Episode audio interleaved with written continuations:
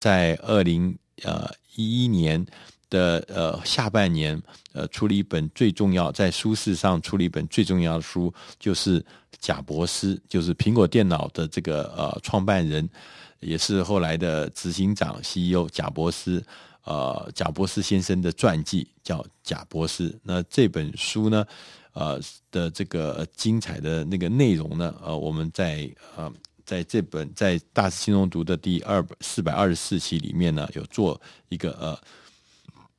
呃呈现给大家。那我们现在。来看一下这本书呢，这本书呢，呃，当一出来以后就在市场上引起了很大的很大的回响，因为贾伯斯先生本身就是一个呃传奇的人物，所以他的一生，我想大概就是应该讲说是用传奇，我想是应该是当之无愧吧。呃，贾布斯先生呢，呃，事实上他在年轻的时候，从小到大，他在简直就是这个很多很多呃的的这个这曲曲折折的故事。他呢，事实上是呃呃一个呃他的父母啊，他的父母呃事实上是呃未婚生他生下他来，所以他在很小的时候呢就被他的呃呃养父母呢收养。那呃他的呃父母呢呃这个爸妈呢是一个大学生。一个大学生，所以在没有结婚之前就生下了他。那收养他的父母呢，是一个呃，原来当时他妈妈呢是有一个想法，说我将来这孩子要出养的时候呢，一定要找到一个大学毕业生来那个家庭来父母呢来收养他。但是呢，呃，在这个收养的这个就找到一个这样的家庭，可是，在收养的前夕，突然那个收养家庭因为某种原因又变故了。就后来就急急忙忙就转到另外一个收养家庭，就是后来他的这个呃收养家庭。这段家庭呢是一个蓝领的呃家庭，但是当当时他说，虽然我们的父母说，呃这养父母说我没有读过大学，但是我一定会把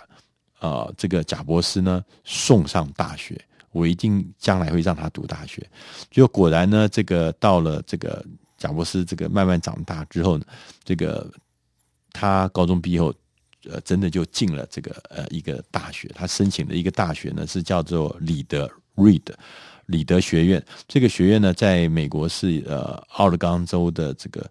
呃奥勒冈州的呃波特兰这个城市里面，这是一个很有名的学校。这学校呢，呃，其中有两个最著名，第一个是学费特贵，那第二个事情呢，它是。呃，以这个呃这个教学很严谨著称，所以呢，可是呢，这个呃贾伯斯呢，在这个进学校之后呢，很快的他就发觉，他花了他他花了他父母养父母这么这么多的钱，在不宽裕的这个经济状态之下，但他觉得他并没有学到他要的东西，他也觉得在这里不快乐，所以他很快的就休学了。可是，在这个休学的过程中呢，他觉得说，我虽然是休学。我，但是呢，他并没有说就离开学校，他还是继续待在学校里面。他在学校里面选一些课，那些课呢是他喜欢的课。但这个课呢，他说又很好，就是为什么？因为不用交钱，我可以上课。当时呢，他在学校里面学了一门很重要的课，叫做书法课。他在书法课里面呢，呃，大家都觉得这是很冷门的事情，但是他说。呃，他在书法课上所学到的东西，到后来他创办呃苹果电脑公司之后，苹果电脑的这个系统里面有一个很重要的事情，就是呃，就是有非常漂亮的字形。字形，他说这个字形，如果当时他没有在学校里面上过书法课，他不知道这个书书法这个之美啊。像艺术一样的美，所以他就不会创造出这么优美的字形跟字体。那这个优美的字形跟字体，后来呢，也是微软公司呢，也是运用这个魔法这个东西。所以他说，如果我当时没上这个课，可能今天世界上面所有的电脑就没有这么多优美的字形跟字体。在事实上，这是一个影响人心的事情，一辈子大家使用习惯的事情。那大家呃，我们从这本书里面也看到，就是说贾伯斯先生呢，他在呃很年轻的时候就开始，当然我们都看到他做 Apple 电脑、苹果电脑，从苹果一做到苹果二，那这是一个传奇呃的故事的人生的开始，因为他当时就觉得说，我应该要做一个电脑，一个一个电脑，它可以呢呃方便的呃在每个人家里面就用，因为在那个年代，一九七零。七零年代、七二年代、一九七二年的时候，那个时候大家的电脑就是一个很大很大，像房子一样的设备，像一个车子一样，一个很大很大、很庞大的设备。它那是只有大的组织、大的企业才会用到所谓电脑的。那贾伯斯先生他觉得说，不，电脑可以小到放到每一个人家里面，变成像消费性的商品一样。这是他当时的一个重要理念，这就展开了。所以我们现在所谓叫 PC 时代，就是个人电脑时代。其实事实上是从贾布斯先生他们创造所谓苹果电脑开始的。但大家也知道，这个苹果电脑呢，呃，除了呃呃打开了 PC 的这个世代之外，它另外一个很重要的事情是，呃，它也在两千年之后，呃，这个呃，尤其是在。呃，贾博士先生他曾经呃离开过呃呃这个呃的苹果公司，那他后来又回到了苹果公司，在回到苹果公司之后呢，他为我们这个世界呢创造了很多新的呃划时代的革命性的商品。我记得在二零零七年的一月。在 iPhone 这手机的发表会上，当时贾布斯先生就说：“每隔一段时间，我们就有一个革命性的商品出现，这革命性商品会改变一切的生活。”他说：“就好像麦金塔这个电脑改变了电脑业，iPad 改变了音乐的产业，iPhone 事实上呢也改变了我们整个使用手机、使用通讯设备、使用上网联网。”的这样子的这个使用的整个的习惯，也创造了新的产业。到后来，他做了 iPad 这个平板电脑，也让我们重新的来检视，我们可不可以用全新的观念来使用电脑。所以他在做每一个事情的过程中，他都说这都是一个革命性的产品服务，是改变整个产业。那在这个背后是什么？这个背后其实大家都知道。贾伯斯先生是一个脾气火爆、个性很挑剔、喜怒无常、不通情理、不合逻辑，甚至还有人说他拥有一个现实扭曲的特别立场，就是说他可以 可以极端的能够呃说服人家，哪怕现实跟现实跟他所讲的东西是不一样，他也有方法去扭转那个整个立场。所以呢，大家。从很多的面来看，他是真的是一个很怪的人，他看起来是一个很难相处的人。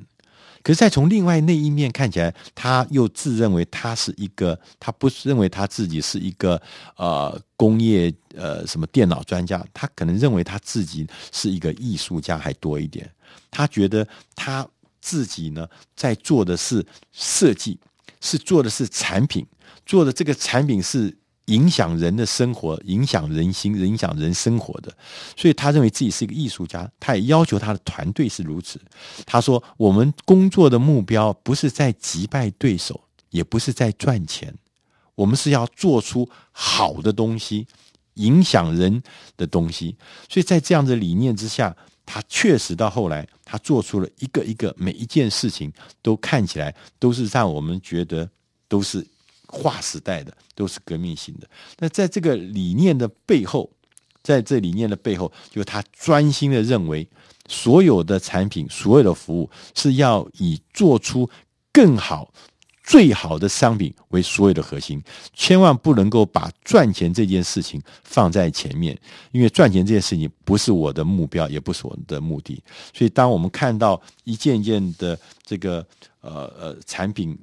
出来的时候，我们就可以看到他那个非凡的那个能量，他那种可以让呃透过一个人，他知道对人性的需求的那个了解，他知道用什么方法去打动人，做出什么样的产品能够打动人，这样子的呃能量造就了所谓贾伯斯的传奇。贾伯斯先生也造就了他这一生中为我们这个社会，尤其是在这个所谓资讯商品、资讯产品、消费性经济商品上面留下了一页一页让我们永远怀念的。呃，记录跟一页一页让我们改变我们生活的一个一个的产品，这就是贾博斯。贾博斯虽然在去年的年底下半年的时候已经离开我们去，但是他留给我们的，他不管他的做事的方法，不管他的基本的态度，都让我们留下了无限的这个典范，让我们知道把事情做好，把事情做对，是一切事情的根源。那呃，他的典范在这本书里面有非常清楚。如果你想要呃了解更多的呃内容的话，可以去上网去《大师轻松读》第四百二十四期《贾伯斯传》，这里面可以找到更多的内容。谢谢大家。